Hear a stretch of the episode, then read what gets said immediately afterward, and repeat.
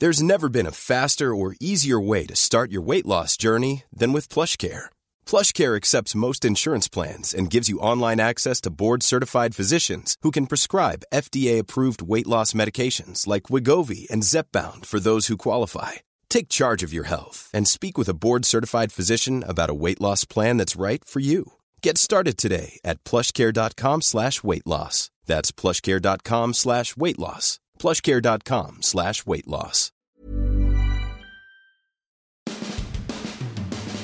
Well, it's a football Friday as the Bucs host Miami in their preseason home opener tonight at Raymond James Stadium. Who needs to have a good performance? Which players are running out of time? And Bruce Arians says he can cut the roster to 60 players now. Can some guys still change his mind? We've got all that and Tom Jones, my former radio partner and former columnist of the Tampa Bay Times, now of the Poynter Institute on this edition of Sports Day Tampa Bay. I'm Rick Stroud of the Tampa Bay Times, along with producer Steve Versnick. Hey, if you'd like to sponsor a portion of this podcast, we've got lots of new ways you can do that. Our advertisers are having great success. Hey, and you will too. Now, here's what you do for information, go to Twitter, contact us at SportsDayTB, or you can reach me at NFL Stroud, or my email address is rstroud at tampabay.com. We'd love to have you guys be part of our team. All right, so it's Bucs Dolphins tonight at Raymond James Stadium. You can feel the excitement. Actually, uh, it's good for them to be home. They're not going to be home much this year. We know that. They're going to have seven weeks where they don't play a game in Tampa Bay, so take advantage of this one. Don't expect to see the starters very much, Steve. I mean, I think that they'll play about as much, maybe a little bit more than they did in the preseason opener at Pittsburgh.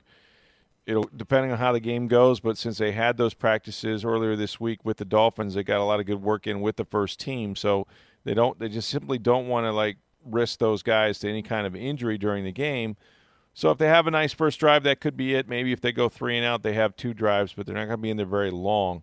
And that's okay because we all, you know, if you're Bruce Arians, you know what Mike Evans and Jameis Winston and those guys, you want to see them function, you want to see them play well, as well as the, the number one defense, but you just don't want to risk them to injury. So we'll see how that goes. There are some guys, though, you know, and I mentioned that Bruce Arians said the other day. You know, we had those two practices all of spring, so our rookies have gotten close to 500 snaps. Uh, so we, we kind of know what they can do now. Uh, it would be easy to cut down to 60 right now um, for me, but again, we've, we've got the preseason games coming up. Maybe guys can show up more when the lights come on than they have in practice. He can cut it to 60 players. There's 61 if you include the eight practice squad guys. So that means that you know if you're trying to make this this team, you're going to have to show something in the second game. But even for the guys, some that are going to make this team, Bruce Arians has called a few players out. One of those was their second round pick, Sean Murphy Bunting, the kid from Central Michigan. Now, you know, Murphy Bunting is battling for the nickelback spot with MJ Stewart, who's returning from last year and it is a battle. I thought, you know, in OTAs, he looked very, very good. He was a guy that made a lot of plays.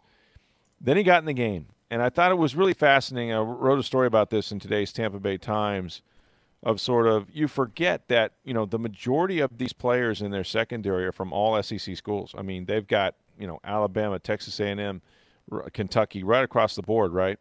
And so those are big time schools that, that play in huge stadiums and, and sort of against you know nationally ranked opponents every week, pretty much. So maybe the bright lights of the NFL wouldn't affect them as much. You know who it affected? Sean Murphy Bunting. You know why? He played for Central Michigan. I was looking it up. Steve, they played their rivals, Western Michigan, in a game where the announced attendance was around or under 10,000. And the actual people in the stands now, it wasn't a nice day. It was a raw day. There was wind, there was rain, there was cold, there was everything. But the people at the uh, newspaper counted in one section of the stadium, on one half of the stadium, 275 people. Ouch. I mean, it was empty, empty. So they their teams average less than 15,000 at all their games, right? Then you walk into Heinz Field, you know, and your parents are there, and your family's there, and it's your first NFL game, and you you put on the game uniform for the first time, and you run out there and even though they weren't playing, hey, there's Ben Roethlisberger, right? There's James Conner. There's all these guys you've you know, all these guys you've seen on television. And even though it wasn't a huge crowd at Heinz Field, it's Heinz Field. You saw it in a Batman movie, for God's sakes. So all of a sudden, what happened to Sean Murphy Bunting by his own admission? Game sped up on him really fast. he was like, "Man, I didn't realize the speed. You know, it just it, it was just a lot faster than I expected." And even though I was in position to make some plays, I didn't make any plays. And we know that Bruce Arians called him out. He called him out in the media. I'm sure he did it to his face beforehand, or certainly Sean read it in the media. You know, I had a chance to talk to Sean Murphy Bunting about his first game, and here's what he had to say. What does work like this do for you when you ever go up against a team for a couple days? To be able to work against another team? Um, I mean, it just gets you prepared kind yeah. for everything around across the league. Um, and it, it, always feels good not competing against your team all the time and just getting different perspectives on yeah. uh, different people and stuff like that. So uh, it's exciting at times, it's fun at times, um, but it's always competitive. Tell me about your first game, just how you think that went, and, and uh, you know, just kind of how I think Bruce said that you were in position and, and he mm-hmm. just would have liked to see you make plays. Right. Uh, I mean, I would say obviously it wasn't my best game. Um, but I got the first game jitters out of the way. Yeah. I mean, it, it kind of felt good to get back in the groove of it. But obviously, like he said, I was in a position to make plays, but next time I have to make those plays. I can't, you know, give up certain plays and, and really give up any plays and kind of establish, you know, the identity that I want for myself. Do you like that he calls out you guys? I mean, he does it to you first before he tells us, but I mean, like, do you like the fact that, you know, he expects so much of you? I know you uh, expect uh, a lot of yourself. Yeah, absolutely. I mean, he holds everyone accountable. Um, and he holds you to the highest standard possible. And so that's all you can really ask for from a coach. Right. Um, and it just keeps you motivated and keeps you keeps you grinding and work, you know, that much harder. And so, how do you think from week one to week two will be for you now that you've been you've been out there, obviously? Um, I know we'll go by a lot better. Yeah. Um, you know, I still have that high confidence that I had before. Sure. Um, but I know that now I have to play, you know, a lot faster. At the NFL, the game speed is a lot faster and stuff right. like that. And so, um, just being out there quicker, being out there for that first game, it kind of, you know, opened my eyes and showed me, you know, how fast you have to decide on what you're going to do, how fast things go. And I mean, until you're on the grass, you really don't know what there's preseason speed, practice speed, right? Exactly. Yes, sir.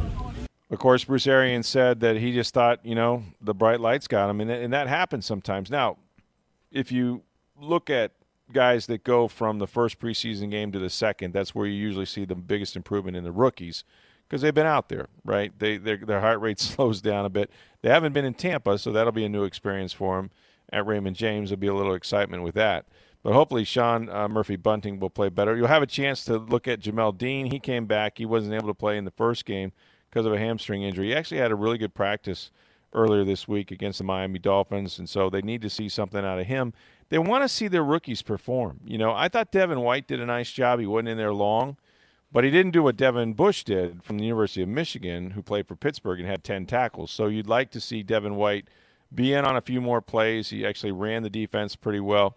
You just want to see those rookies show up and make an impact. And even some of the guys, particularly the pass rushers, the edge rushers – guys on the second team.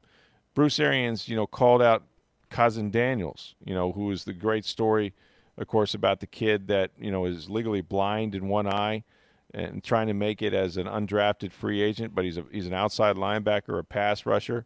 Look, they got no JPP. Vita Vea is going to miss at least the entire preseason, if not be back in time for the regular season opener. So they're looking for guys to step up, and they're looking for their rookies to step up in particular, because these are the guys you've invested in. And you know, if it comes down to it, you'd rather keep someone you drafted than maybe somebody that, that just walked off the street. Along those lines, a guy who won't play that's not helping himself is Scotty Miller. And John Romano wrote a column about this in the Tampa Bay Times yesterday. How you know Arians called him out and said, "I want to see him get his bleep back on the practice field."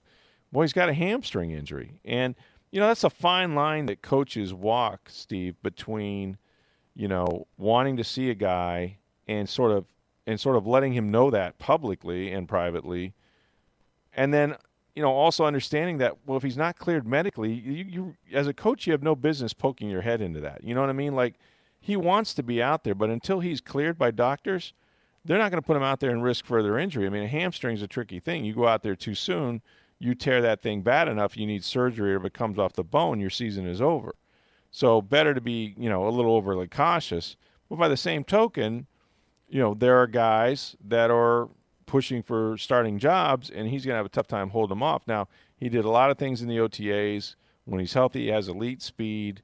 He's kind of more of a DeSean Jackson type than an Adam Humphries type that can, you know, play in the slot and that sort of thing. but he is not going to play in this game, and so that means that he'll have the third preseason game and the fourth, where they'll play mostly rookies and, and young guys, to sort of prove that he is the player they saw in the offseason and he can do it when the lights are on, much like Sean Murphy Bunting sort of froze. Can this guy make plays when you really need to have them made? So, you know, that's that's all part of the evaluation process, and I think, you know, the Bucs would also like to build for Ronald Jones on what he did in the first preseason game he wasn't Gale Sayers. He didn't break a 90 yard run or anything like that. But, you know, he was productive in the running game. He caught a pass. You'd like to see him continue to make plays and run the ball well, you know, pick up the blitz, do those things that he's supposed to do so he could be a three down player. Because I'm here to tell you, I think Peyton Barber will wind up starting week one against the 49ers simply because of his experience and sort of how you, the confidence level you have in him. But there, in short order, if Ronald Jones does what he's supposed to do, he's going to be running back one on this football team because he just gives you so much more explosion in the running game. So those are a lot of guys I think that have to have big days. I don't know again how much Blaine Gabbert will play. There's a lot of fear about losing your backup quarterback, so you could see much more Ryan Griffin, who threw for like 330 yards in, in the season opener, the preseason opener at Pittsburgh. Hopefully, he won't have to endure you know that much playing time but that's sort of the situation they're in right now. They they want to protect their quarterbacks, and you certainly understand that. Bruce Arians says he's going to carry three. Um, we'll see when it comes down to the final cut down, just just how they feel about that, because you know one of those guys is going to be inactive every week, and if you still have injuries with Vita Vea or Lavonte David, they count against your roster. You still don't know if Justin Evans is going to come off the PUP. We don't know what Jason Pierre-Paul, ultimately what his situation will be later on in the year. So there's a lot of guys you're going to have to sort of account for on that 53 man, 61 man roster when you include practice squads. All right, so across the bay, the Rays return home tonight against the Detroit Tigers. And to talk about the Rays and the Bucs, we're joined by my old radio partner, Tom Jones. Tom, I on Twitter, you know, we get these folks that uh, sometimes tweet us at Sports Day TB, and yeah. one of them, uh, you probably saw it because you were mentioned in it, um, says, uh, "Does Tom Jones still think the Rays are going to lose hundred games?" I, no, I never thought they'd lose hundred. I thought or no, that how about they be a 500 team? Is oh, I did said? say that. Right, I did say that. Okay, I, I did. I, that. I, misquoted the the uh, tweet. It's that's does Tom Jones still think they're going to be a 500 team? I don't. Uh, uh, the 21 games as we do this podcast, you got a 21 game disadvantage, my friend. If they, if they keep putting Alvarado into games like they did on uh, on Tuesday night, there's a chance that they end up at 500. But uh, no, clearly not. I mean, I'll tell you, Rick, I'm stunned. I'm stunned by what this team has accomplished. And I've come on this podcast a bunch of times uh, over the past couple of months, and every time I do, eh, whoever tweeted in, I yeah, you're right. I kept saying they're a 500 team. I didn't like their pitching staff. I didn't like the back end of their bullpen, although they seem to fix that with with the guy they picked up from uh, from Miami. Mm-hmm. But uh, yeah, I tell you. I, I watched them again on Tuesday night against San Diego and uh, watched them rally after falling behind. Yeah, you fall behind 4 1 right. the first inning, you're like, okay, that's the, you're you're going to lose sometime anyway. And then I walked away for a while, and came back, and all of a sudden they're up seven to four. And I'm I'm amazed by their lineup. I'm amazed that they're that they're getting the starting pitching that they're getting. And no, clearly they're going to be a bet. They're going to finish better than 500. And now it's a question about whether they're going to make the wild card. It's going to be. I look at their schedule. Their schedule's not bad. The rest mm. of the year, they, mm. they do have a tough stretch where they. I still think they have to play Houston. They have to play the Dodgers. They got another trip out west that they have to make, including the yeah. Dodgers. Uh, I think they got Yankees and they got a long series against the Red Sox.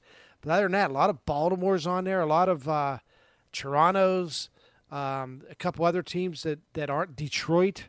Some teams mm-hmm. they can beat up on, and if they can if they can do that, I think they're yeah, they're going to be a playoff team. I think Boston's out. So I, basically, what it's coming down to, and I think Cleveland will pass Minnesota in the Central. That's so, yeah, that's what I think. Yeah, so I think it's going to basically basically come down to the Twins, the A's, and the Rays, and and whichever whichever two of those three teams.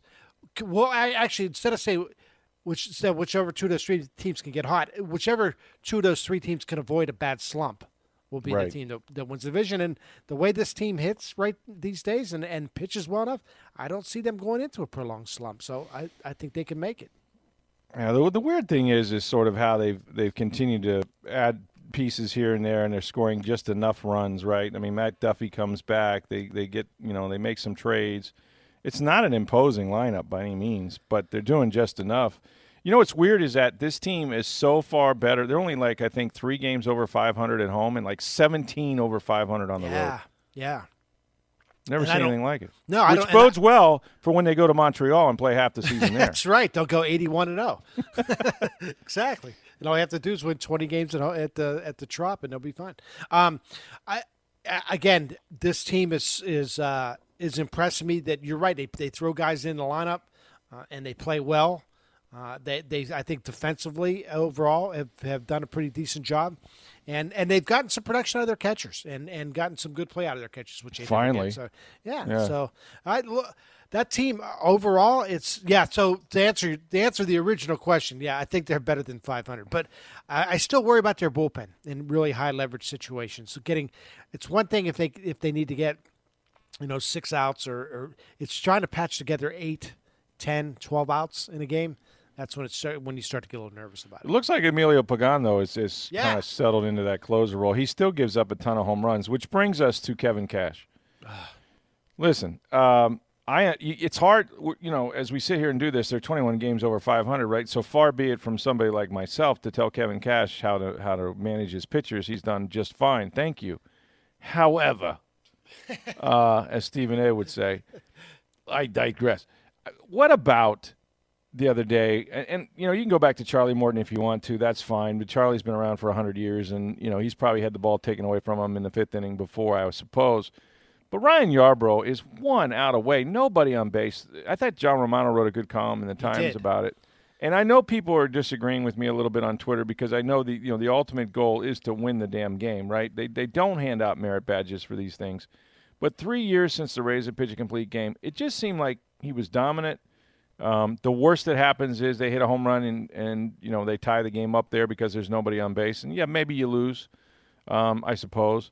But does don't you think in a game played by him, and, and you know I, we talked to Mark Topkin about this yesterday, and he said you know he's talked to Ryan Yarbrough, he's talked to other players, and it doesn't seem to be a really a big thing that's lingering. But man, if you kept doing this, I think at some point you would have a problem on your hands. Rick, you played baseball a long time, and and I, you know, I've gotten, you know, I wrote something on Twitter the other day. As soon as it happened, I wrote it before he even before it, they got the Yeah, me out, too. Me without even too. knowing what happened. Yeah, I saw your your tweets as well, and everybody seemed to weigh in on it, and everybody had an opinion on it, and and I got the same pushback that you did after I said, "Boy, you Yeah. got it. You know, you got to let him." And they said in- they said scoreboard after the Score- game was That's over. That's right. After the game was a scoreboard. You got to win. All that matters is to win. No players are more important than the Notice that nobody tweeted that before. You know, if the guy had jacked one there off of Right. Pagan, right. you know, I wonder what what they would have said. But anyway, But I, but Rick, you're you know you played the game a long time, and you know there's some uh, there there comes a point where sometimes you like to know that the manager has your back. And Exactly. I'm not saying that that Ryan Yarbrough is going to carry this for the rest of the year, or these walking around the clubhouse. No, pop- I don't won't. know. You talk to Mark, and Mark says that everything's fine with him, um, and and I believe that. But there will come a moment at some point that Ryan Yarbrough is not going to be happy about it, and it's going to come up again at some point. I I just think this type of thing, if the goodwill you would have earned with that with that with that player and with some of the other players in that clubhouse, I'm not saying it'd been worth losing a game for, but it might have been worth losing a game for. It it's to, to if no one in the world would have blamed Kevin Cash for leaving him in there. And If Nobody. he gives up the home run, everybody would have said, "Well, you know what? It's he, he the guy was cruising. That's the other thing. It wasn't even like he was. no, he was dominant. He was absolutely dominant. I, I just don't get it, Rick. And I, you know, a couple of years ago, it's reminded me. I was talking to somebody at the Poynter Institute, Roy Peter Clark, who's a big sports fan, and we were talking about this the other day.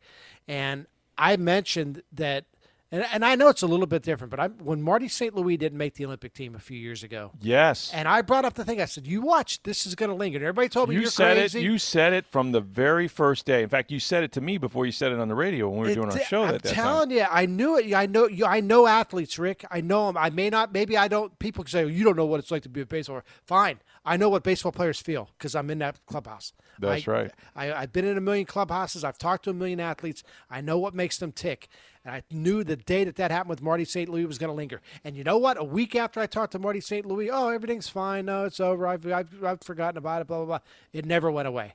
And mm. I'm not saying this is going to turn into Ryan, Ryan Yarbrough, get me out of here. But right. there, there is a, I, you're basically what you told Ryan, Ryan Yarbrough the other day was, you, I don't trust you to get this last out. You've you've cruised through what you were two over the minimum, three over the minimum. You've you've done a great job for 30 batters and 99 pitches, but I don't think you can get one more. And how can you tell, uh, tell a guy that after he's pitched well, the way he is? And he'll never. Oh, by the way, Rick, he'll never pitch a complete game in his life. I don't think. Not now. That was his one chance. that was it. I mean, if you're if yeah. you're not, that's not your complete game when it's ever going to be. I just I just thought he had there was a lot of goodwill that could have been earned there, even if you lost. I I, I think the, the goodwill earned there would have would have meant a lot to Ryan Yarbrough. The key is is that you know Marty St. Louis was a Hall of Fame career, yeah, and he felt slighted. Ryan Yarbrough is just beginning his career, and he felt slighted. So you know the fact is is they got a lot of guys on that Rays team, with the exception of maybe Charlie Morton, who's been through everything, um, that don't really have sort of the the high ground to say. What are you? Why are you getting me? You know what I mean? Like, mm-hmm. you know, he just hasn't his career, even though he has a terrific record, his career isn't far enough along the road yet where he can say, "I'm not giving you this baseball." You know, um, so there's that. But yeah, I, I, I, mean, the other the other part of this, Tom, is that, and I like Kevin Cash. I think he's done a remarkable yeah, job. I think they were right. They were right to extend him. I've been around him. You've been around him. He handles this situation, which isn't fair, by the way. Um, and he's not complaining about it. He's he's managing in his hometown um, for now and nobody comes to the games, and he has a winning team, and he's outgunned and outspent and everything else, um, you know, 300 to 1. But that said, um, there is this feeling that the front office, it's the tail wagging the dog, that you're, yeah, right. you're taking out guys because that's what a chart told you to do. Right. Yeah, so, I mean, what use is the manager at that point? Right. And I saw a lot of those tweets too. That was like, oh, well, yeah. don't blame Kevin Cash, blame the, the well, yeah, the guy who's uh, who works in the basement over there who, who tells him what to do. There's a guy behind a curtain, the wizard, and he's pulling all the all the buttons, right? I I'm just telling you, Rick. There's going to come a time, and it may not be this year, maybe next year, where Ryan Yarbrough's cruising, yeah. And instead of thinking about the next hitter, he's going to look over at that dugout to see that's if Kevin Cash point. is coming to get him. Uh, and it's right. that'll never go away because of what happened in that game. I'm not trying to make a bigger deal on it than it is. No, no, I know it's it's not. They're not, they're not going to lose it. People, it's aren't going to revolt against this team. They're, you're not going to no. not get free agents because like it's not going to be that yeah, kind of impact. Yeah. Just saying, Rick, that when your boss, and this goes for any business, when your boss tells you, you know what, I trust you, you go go do your job I trust mm-hmm. you. And after you've done a really good, job, had a really good day at work, uh, it means a lot. You run through a wall through that guy. I'm just, uh, I'm just telling you, right? Kevin Cash is not Ryan Yarbrough's favorite guy right now. No, and a lot of people more... might say, "What do I care?" What Ryan? Just go do your job. Well, yeah. he was doing his job, and then he was told he wasn't good enough to do his job. Yeah, no, it's good. Those are all really, really good points. All right, did you have a chance to uh, check out at all the uh, Bucs' uh, first episode of uh, Bruce Arians' regime I, when they, went to Pittsburgh to your town, Tommy. Which yeah, I was to in, my town. Let to, me tell uh, you, it was gorgeous up there. The weather, oh my god, it was. Uh, yeah, it was like 58 at night, 77 during the day. I was in heaven. Yeah, did you end up? And I bet you the tailgaters, all those uh, Pittsburgh guys out there grilling up the brats and the kielbasa. I don't know. Uh, they might have been. There wasn't. It wasn't heavily attended. It wasn't like a lot of yeah. people stuck. I mean, you know, Ben wasn't playing. Nah, they're all Connor sitting at home watching the no, 19, yeah, yeah Super Bowl ten highlights or whatever because that's what people in Pittsburgh do. Seriously, right. they cram into their Franco Harris jerseys from uh, that don't fit him anymore.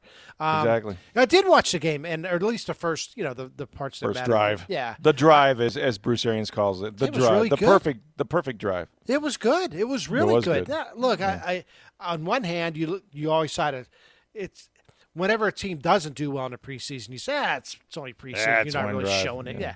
yeah. But and so you can't, you know, there's you have to do it the other way too. That I don't know what the Steelers, what kind of right. defenses they were throwing Well, they, they there. didn't have anybody on defense either that they were playing. I think five guys on both sides of the ball were starters. Right. So as you could sit there and say, well, no big deal. But at the same time, if only if if the other team's only going to have five of their starters out there, you better not go three and out. yeah. Um, but the things that you look for, the things that you, the two things that you wanted to see out of this team is one, could they run the football a little bit, and Yep. they did. They ran the football pretty well in that drive. Yeah, they did. And and the other thing was, could could Jameis? How did Jameis look? Jameis looked great. I thought he made some nice throws. I thought the protection was pretty good when it broke down the one time. He scrambled out and, and made a Jameis type of play by, by running for 20 yards or whatever it was. Um, I, I it was a really good it was a really good performance. And this this is what this is what they're going to have to look like, Rick, if they're going to have success. They're going to have to be able to run the football, protect a quarterback, and James has to make make not you know they took a shot, didn't hit on it, fine, Yep, but he didn't. yep. You know, he didn't throw it. He, he- there was no throws that were where you're going, oh, there's Jameis again. No. But let's let's wait till we get to the regular season because I keep reading this every time. I'm not picking on you, Rick, but I, every time I pick up a Jameis here, okay, here's the Jameis this year story. God, Hiring for your small business? If you're not looking for professionals on LinkedIn, you're looking in the wrong place. That's like looking for your car keys in a fish tank. LinkedIn helps you hire professionals you can't find anywhere else, even those who aren't actively searching for a new job but might be open to the perfect role. In a given month, over 70% of LinkedIn users don't even visit other leading job sites. So start looking in the right place. With LinkedIn, you can hire professionals like a professional. Post your free job on linkedin.com slash achieve today. protect mm-hmm. football, man. I know I got to do protect football. I read, I read this story. I've read that column. I've written that column 42 times. well, he does need to protect the I football. know, but he never does. But every day, okay, this is it. This is it. I'm not. I'm, this is year it. it's Yeah. uh, it's it's the kiss off and I keep it simple stupid it's like Yeah. i just i you know i just got to keep it simple just got to keep it simple the one thing arians does you'll see schematically um, and i think we saw it friday night last week was he makes his receiver he makes his running backs available to the quarterback you know it wasn't like dirk koetter was looking to throw you know swing passes all day i mean dirk Right. wanted to drive the ball i mean arians does too but arians he'll split those backs out of the backfield. Now, the downside of that is Jameis better get the ball out of his hands or he's going to get killed. Sure. Because there's not enough guys. You can't block, you know, six guys with five. So it's really the offensive line and him responsible for negating the pass rush. But in as much as he does have the running backs available to him more than he used to, so why not, you know, if, if those defensive backs are going to drop back 15 yards, you know, why, why not take the underneath stuff? A guy makes a guy miss. Maybe Ronald Jones – turns back into Ronald Jones and he goes somewhere. So I mean, th- think that's sort of you know what's going to help Jameis is that yeah he has to make better decisions and and and utilize those guys, but they're available to him. They really.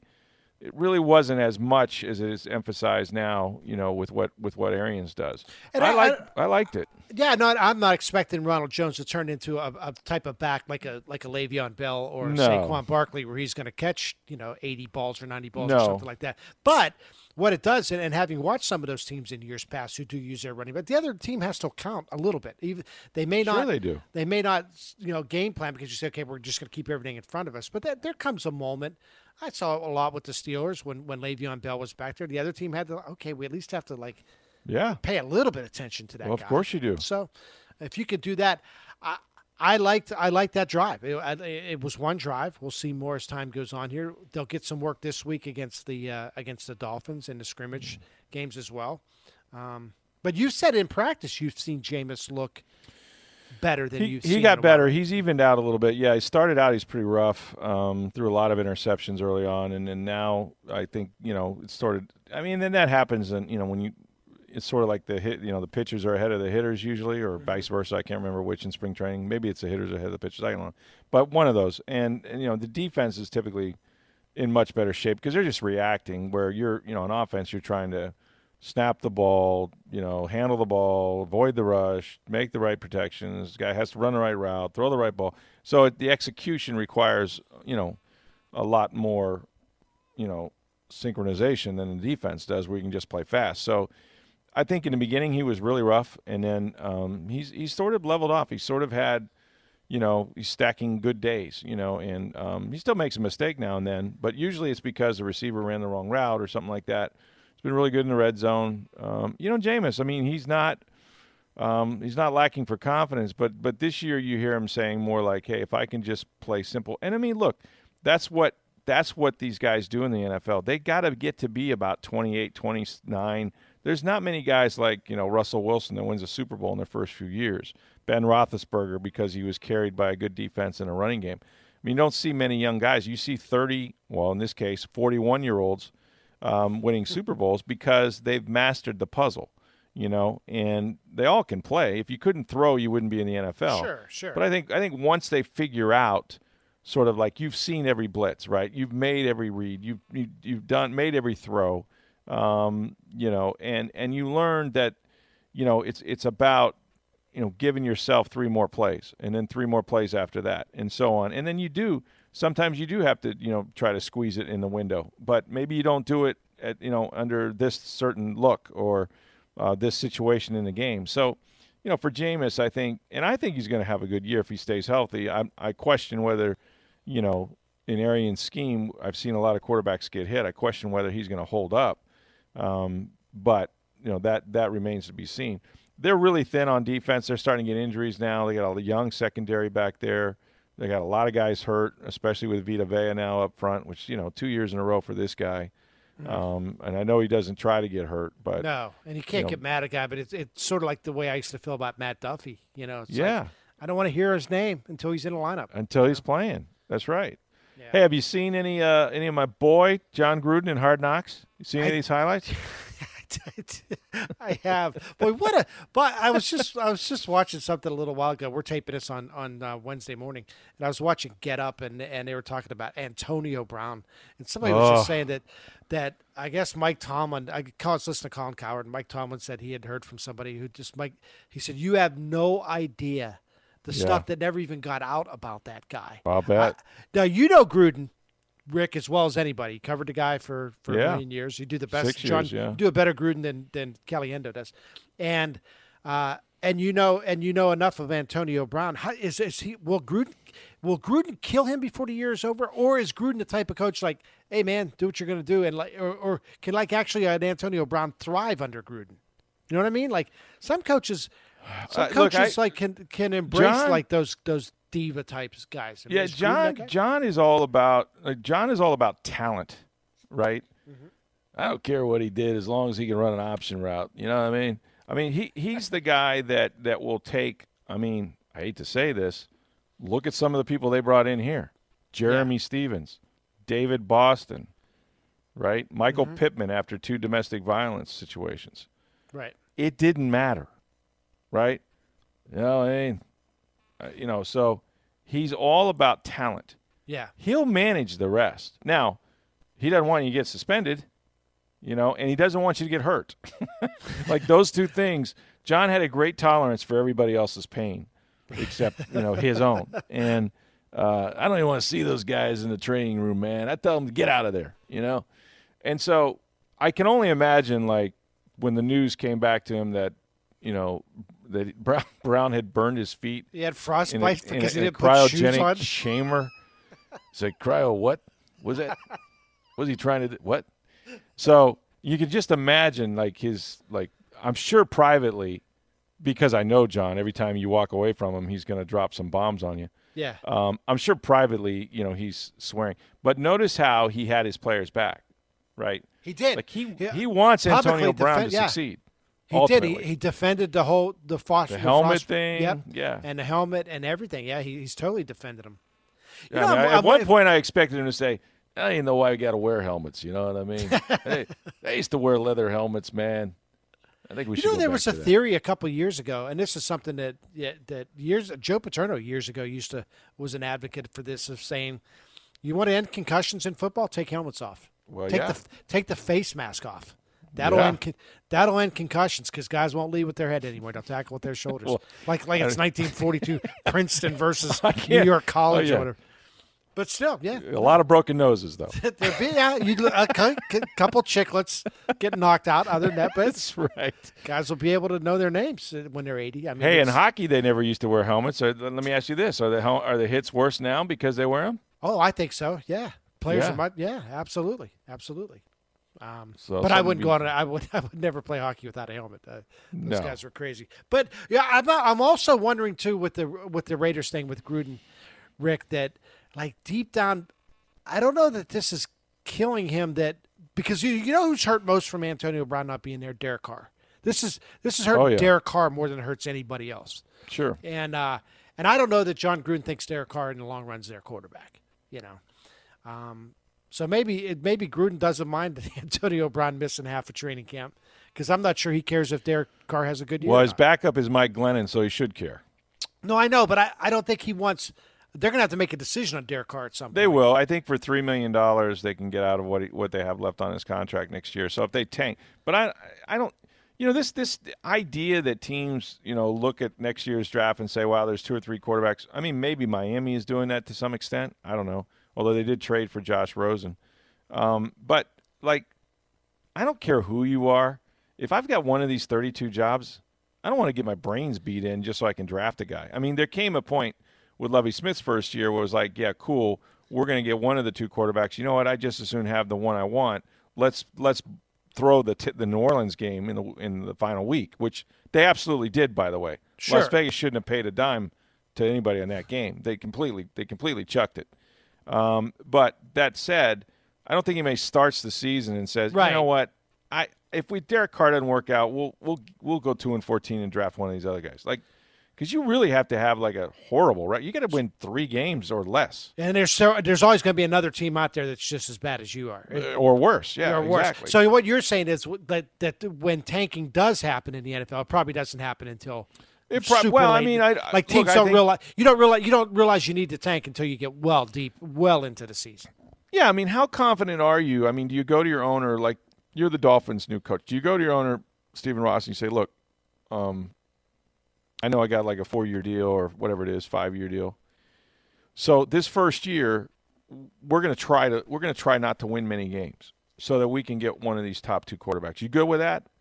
And in the meantime, what do you tell your other 53 guys every Right. week? Right. I mean, how, these are professional athletes, right? And in as much as people think there's a big difference between teams, I'm here to tell you there's not.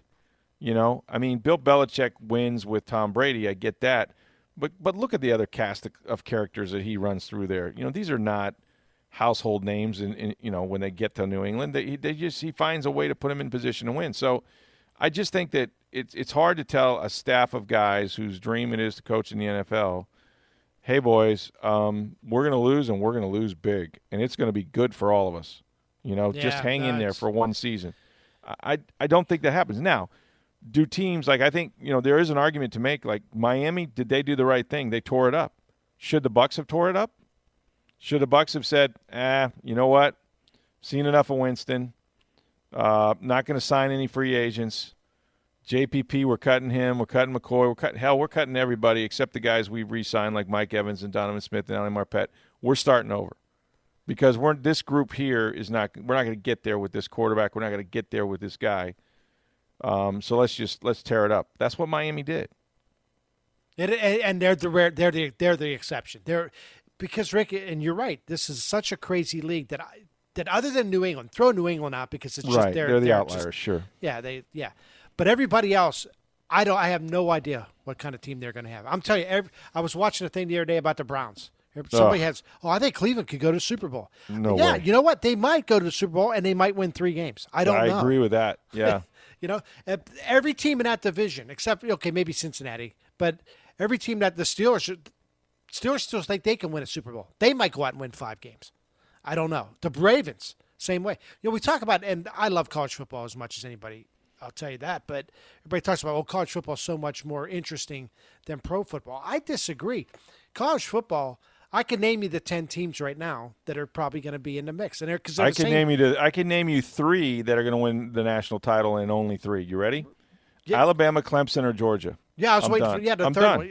All right, you're done. And then oh, and then who else is going to be? Ohio State will be in the mix. Michigan Maybe Michigan be in the and. Ohio State might get in it somewhere. Maybe a Pac-12 team or a Big Maybe Eight a team Washington, surprises yeah, you. yeah. then- yeah, and then but the, but the, the teams that can actually win a national championship, there are three: Alabama, Clemson, and uh, and Georgia is the new one. But I'm going to give it to Georgia because they got Jake Fromm, and, and you know they, they they should have beaten Alabama the last two years. Right. So I'll I'll give you that. So that's it, folks. And so how is that better than the NFL? No, Now, I, not. I'm with you. I love college football. I love Saturdays. I love the pageantry. But really, on any given schedule, there's about three games that matter. Yeah, you know? on a on a college On on, a college one college team schedule. Yeah, like I mean, you know, Georgia okay, will s- play three games that matter, four games. Right, Yeah. three that they might really have to to to show up and, and be have their A game. You know what I mean?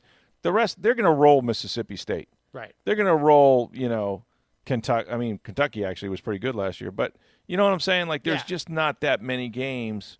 Florida, they're going to have to come to work. You Right. know, But to, Um, but to your point about tanking or not tanking uh, in the NFL, I like if you're a team like Jacksonville going in. If you'd have told me, uh, you know, midway through last year, what's what's this year going to be like?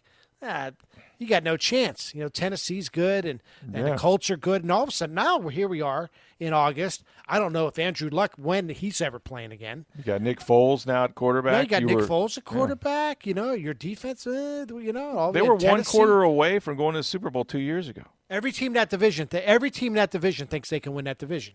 The Yeah. Colts, the Titans, the Jaguars, the Texans, they all think they Mm-hmm. can win that division. And, you know, maybe they can. Why not? And then Why you not? get in, who knows what happens. Yeah. So you're right. I'll tell you now, I don't think the Bucs can win the NFC South. I don't. I don't think so either. But I- but can But they, weird things can they happen finish second? Can they finish second and win Sure, ni- they could. nine or And ten games? absolutely. I think they're a six and ten team I, at best. I because I just I hate their Well- defense. I hate their defense.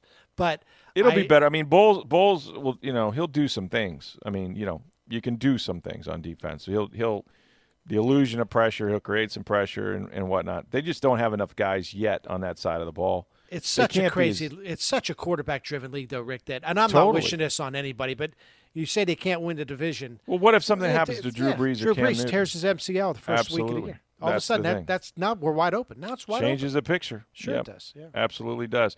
We mentioned college uh, football. Hey, they're coming to your city. College game day, the week before the Florida Miami game, which is week zero in college football. You know where they're going? I ha- I think I saw something about this, but I'm not sure. So they're go going ahead. to Disney World. okay. Disney World. And now here's the thing about about That's college. right, we all know I love college game day. College game Sure. day to me is you know that's that boy that's the sign right. Fall is here. Um, it's Best Saturday. pre best pregame show on Oh. in history of television. fantastic show. And the great thing is, you know, you get you get the the atmosphere on the college campuses. Okay, well, this time they're going to start out at Disney. Okay. Disney. But but here's the thing. No signs allowed.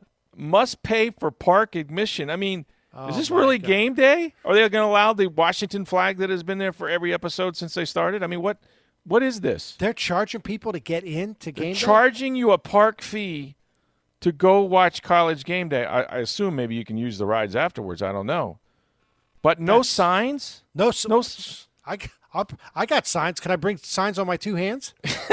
it's straight. I no, got, I got a no figure hands. on. I got a figure on on each hand that has a sign. How's that? Can I bring that sign? You got to be kidding me, man. That's Exactly. that's awful. What? did Yeah. Walt Disney's kids, uh, grandkids, or grand great grandkids losing it to track? They need the money for. Really? I mean, why would you invite? I mean, this is an enterprise obviously owned by ESPN, Sure. which is owned by ABC or Disney Corp- Corporation, and so it's their it's their property. But like, no signs. I guess. Well, you know, some of those signs are a little risque, and so we got we got children in the park, and you know, but that's just if you're going to do that, you then then it's not college game day. Right. Okay. And it won't look like not. college game day. And everybody will kill it for not looking like college game day. and they'll deserve to get killed for it because you're gonna watch those you're gonna watch you you know, we'll watch it because it's college game day and, and Sure. Just not now I'm just looking at people standing behind people. Like I guess. that's that's dumb. That's a bad idea. And and it it just reminds you just the it's here we are. It's just you get reminded first thing on a Saturday morning college football. You get all excited like oh the you just I all of a sudden everything's going through my head. It's all about money. They're making money. Fake. Yeah. Yeah, Well, you know how everybody's I feel about making money except for one except for one group of people aren't making any money. Yeah, those guys, the athletes. How about You're oh, getting here's free what, education, though, Tommy.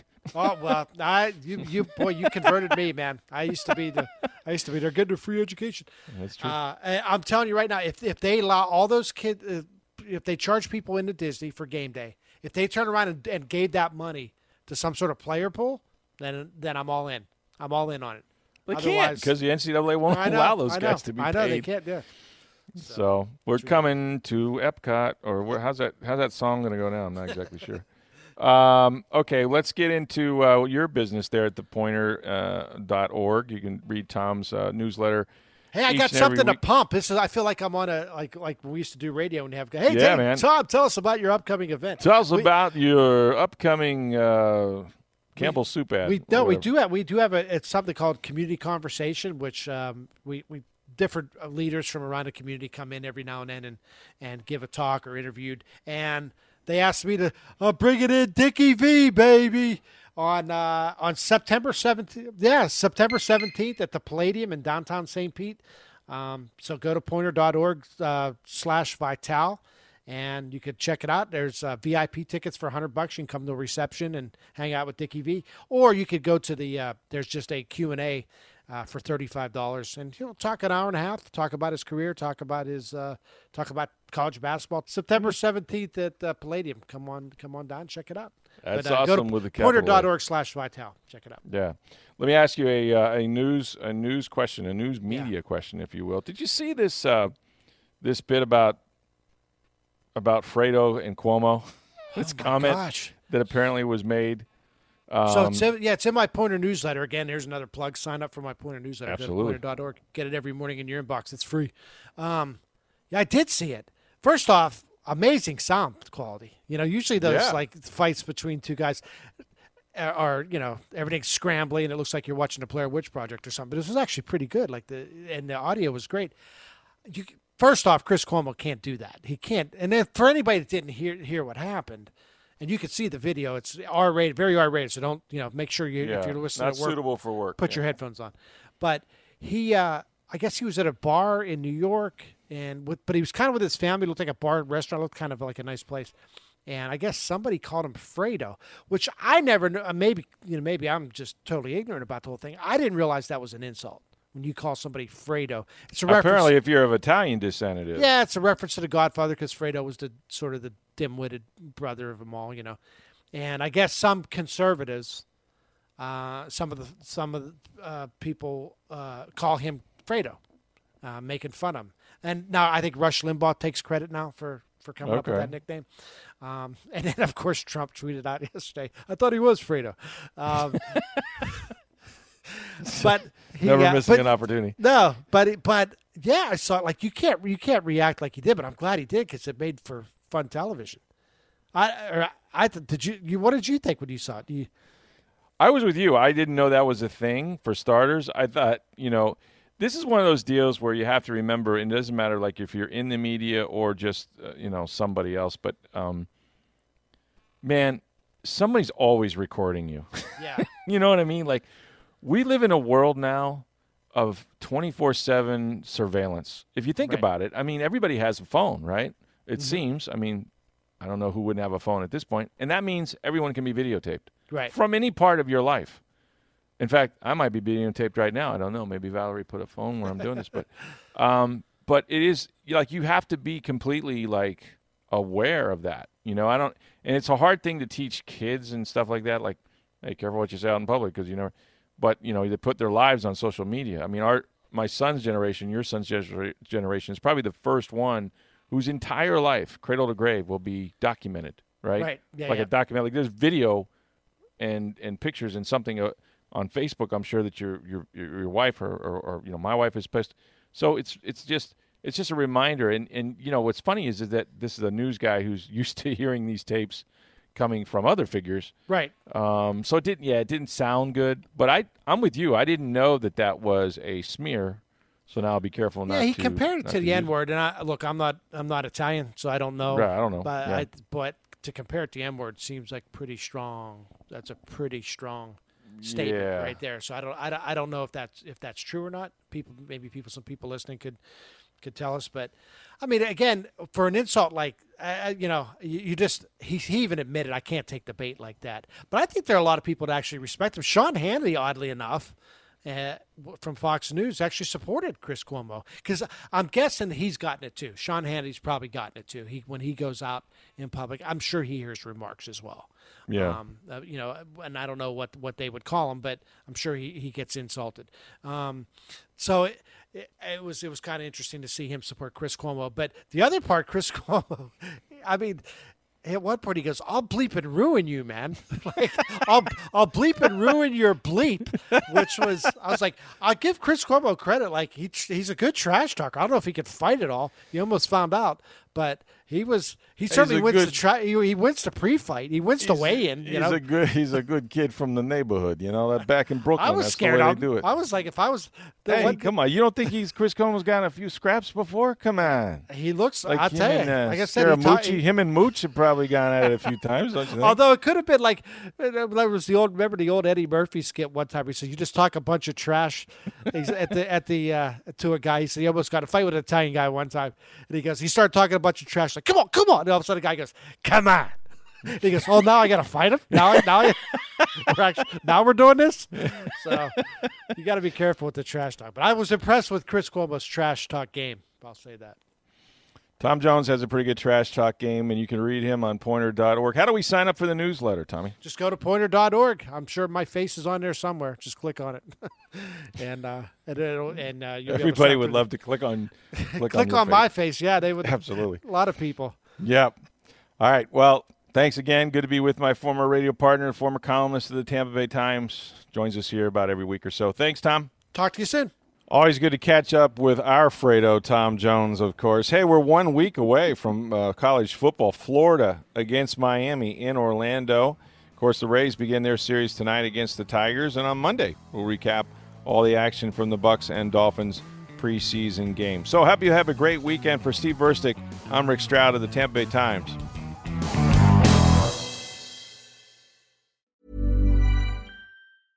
Ever catch yourself eating the same flavorless dinner three days in a row? Dreaming of something better? Well, HelloFresh is your guilt-free dream come true, baby. It's me, Keke Palmer. Let's wake up those taste buds with hot, juicy pecan-crusted chicken or garlic butter shrimp scampi. Mm. Hello Fresh. Stop dreaming of all the delicious possibilities and dig in at HelloFresh.com. Let's get this dinner party started.